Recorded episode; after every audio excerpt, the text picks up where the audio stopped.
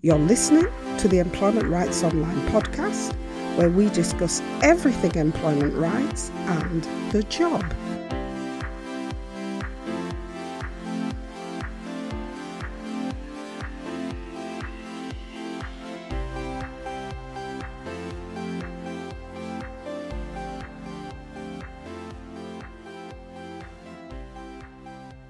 Hi everyone.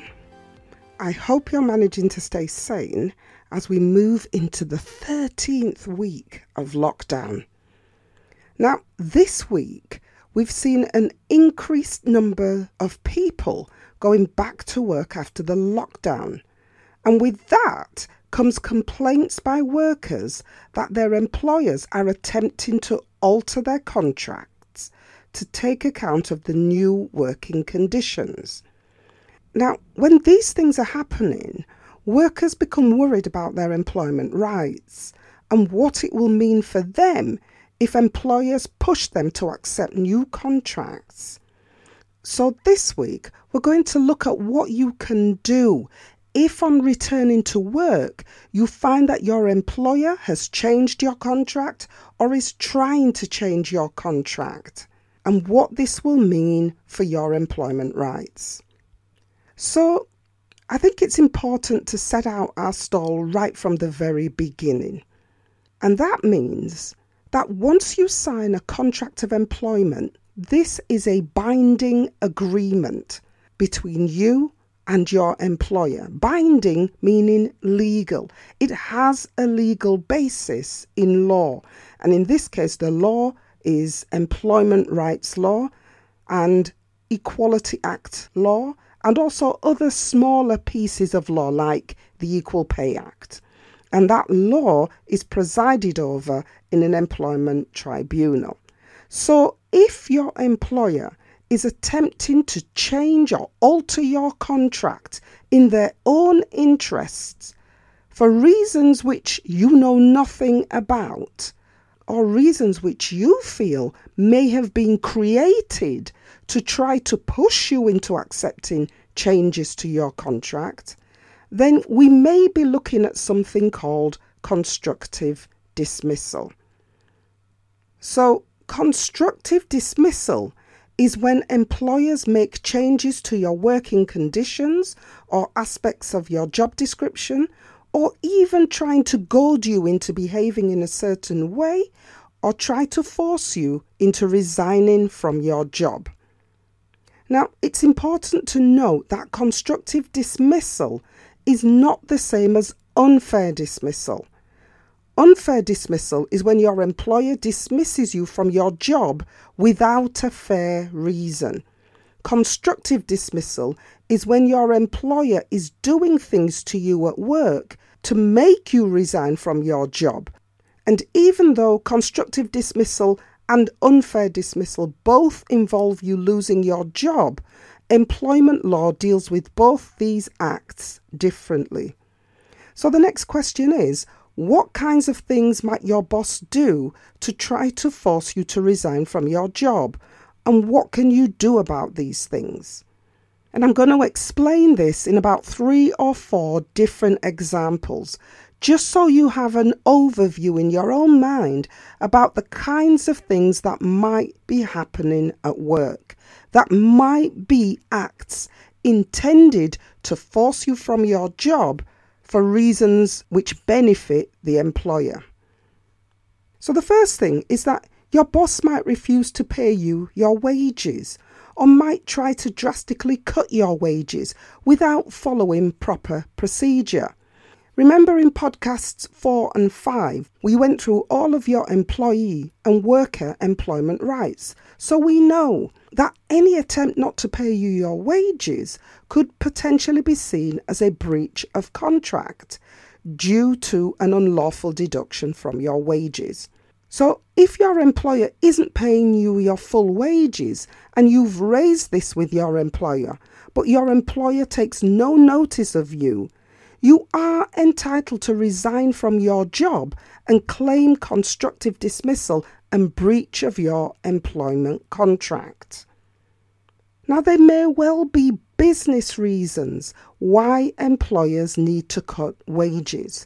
But the way to do it is not to just cut your wages without you knowing anything about it. There is a whole consultation process that needs to take place because your employer has to demonstrate that this is happening for business reasons and can only cut your wages with your agreement. So, there are discussions that your employer would need to have with you before any reduction in your wages would be seen as a legal act. Next, what if your boss tries to demote you for no reason? Now, if you haven't done anything wrong at work and no concerns have been raised about your performance, then demoting you for no reason might be your employer's way of trying to upset you or to make you mad enough to walk off the job and not come back. And this is a tried and tested method.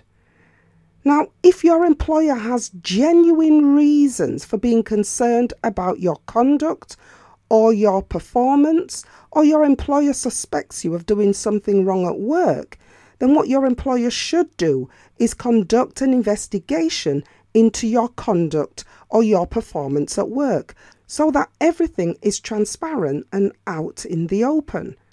However, if your employer tries to punish you or take actions against you on the basis of an allegation with no evidence of an investigation, you would be entitled to resign and claim constructive dismissal.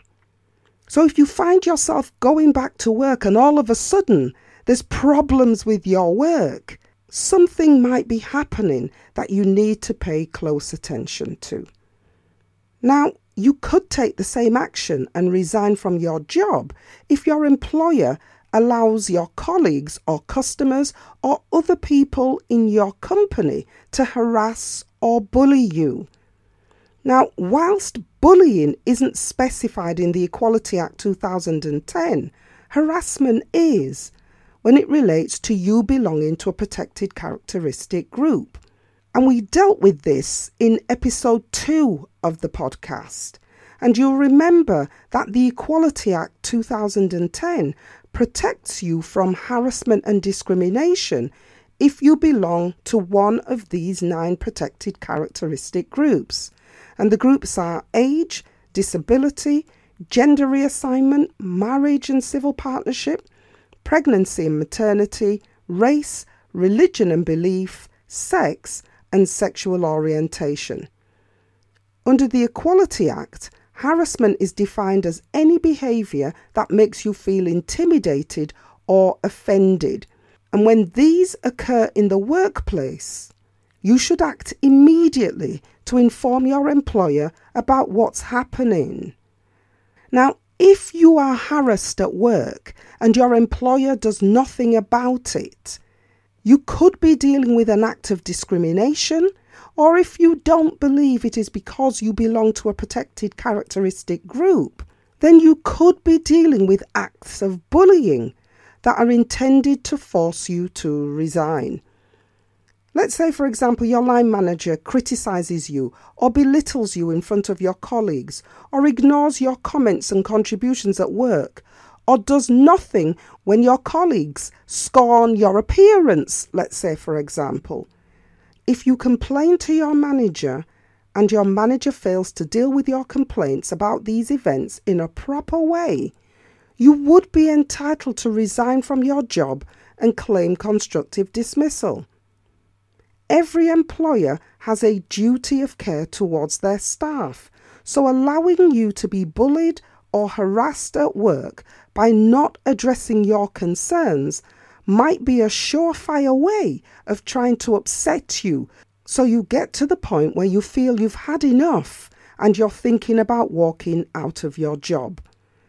But it's important to note here that even if your employer goes through the process of seeming to investigate the bullying or harassment that you face, first informally and then formally looking at it, and after your employer has finished those investigations, you still see no improvement and the bullying continues, as a last resort, you could still resign from your job and make a claim of constructive dismissal or discrimination to an employment tribunal. Another example might be if your employer tries to force you to accept unreasonable changes to your role or your working conditions or even your working hours. None of these elements should be changed from the contract of employment you signed or the contract that was agreed at the time you started your job. This is the most common reason why employees claim constructive dismissal. Because employers forget or ignore the fact that any changes to your contract must, not may, must be agreed by you before those changes can take effect.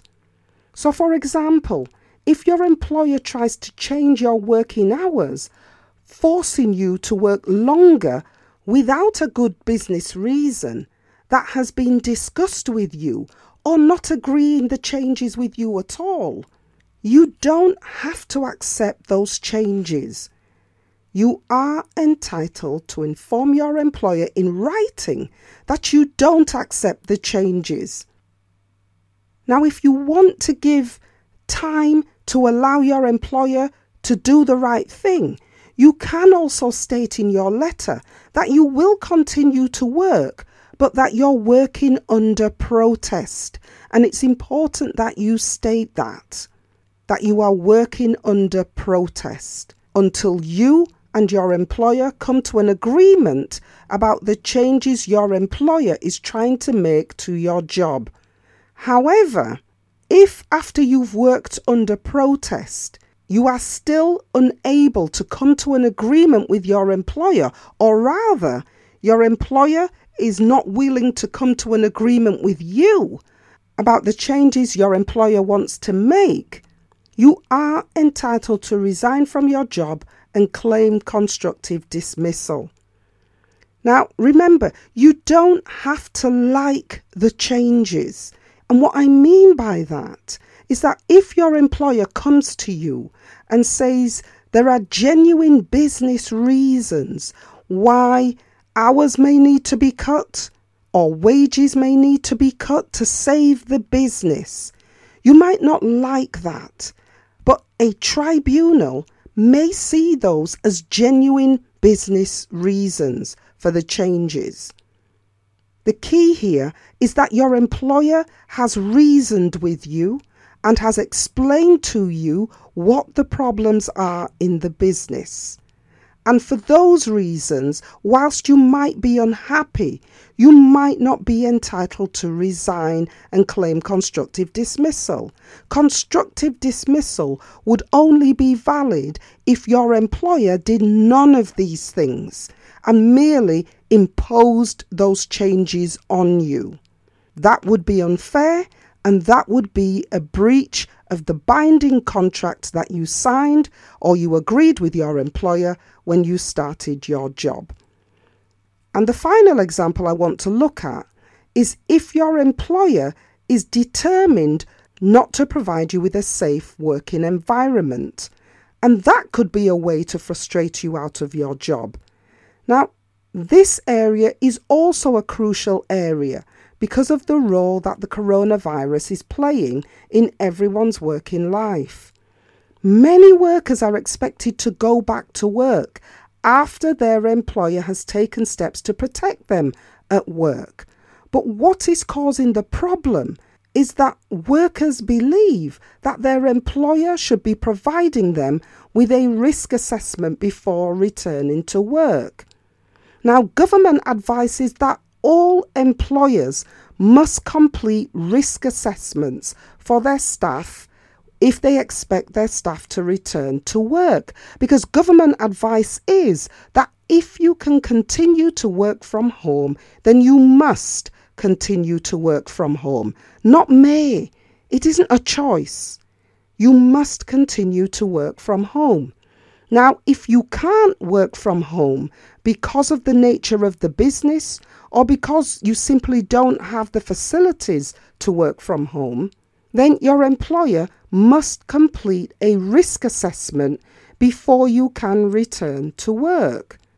Now, what workers are saying is that they belong to high risk groups and therefore their employer should be conducting a risk assessment before they return to work, but their employer is refusing to do this. Or that the employer should be providing them with PPE because they're working in high risk areas, but their employer is refusing to do this as well. Now, both of these examples are causing distress to workers who feel that their employers are deliberately trying to avoid their responsibilities to safeguard them at work. And because of this, they feel that they can no longer work in their jobs. Now, if this is happening to you, and it seems pretty obvious to you that your employer should be completing risk assessments or providing you with PPE because of the type of work you do, you should consider whether your employer is deliberately trying to get rid of you. There is an implied term of trust and confidence between you and your employer that is held within the contract of employment. And this means you are supposed to be able to trust your employer to create a safe working environment for you whilst you are at work. If your employer does not do this, however, this could be seen as a breach of the duty of care term implied in your contract and could therefore be a reason for you to feel that you can no longer stay in your job. The key thing to note when you're dealing with these types of examples that could amount to constructive dismissal is that you have to be decisive in your actions. If you believe your employer is behaving in a way that is against the law or against the spirit of your contract of employment, you have to let your employer know that you feel this way. The next thing you must do is notify your employer formally in writing that you are working under protest until your employer addresses the problem you're complaining about. However, if you find that your employer doesn't fix the problem or the treatment that you are receiving from your employer is so bad that you can no longer stay in your job, and you feel you cannot work for the employer anymore, you mustn't hesitate with your intention to resign and claim constructive dismissal. You must resign straight away once you come to that decision. Employment law on constructive dismissal says that if your employer treats you in such a way that makes you feel that the behaviour is the final straw of what you can take. You must resign at that point. And the key thing is the final straw. Because if you don't resign, then you may make it difficult for you to claim constructive dismissal. Because once you've decided it's the final straw, if you end up staying at work, then it can't be the final straw, and therefore it can't be constructive dismissal. Next week, we'll look at constructive dismissal part two, which will focus on what the employer is expected to do when you walk off the job because of a final straw incident. And that's it. I hope you find something here that will assist you, particularly if things are happening at work that you're finding uncomfortable. Continue to send us your questions and comments, and also think about leaving a review wherever you're listening to this podcast or letting people know that the podcast is here to answer questions that you may have about things which may be happening to you at work. We'll be here next week to deal with everything employment rights and the job. Bye for now.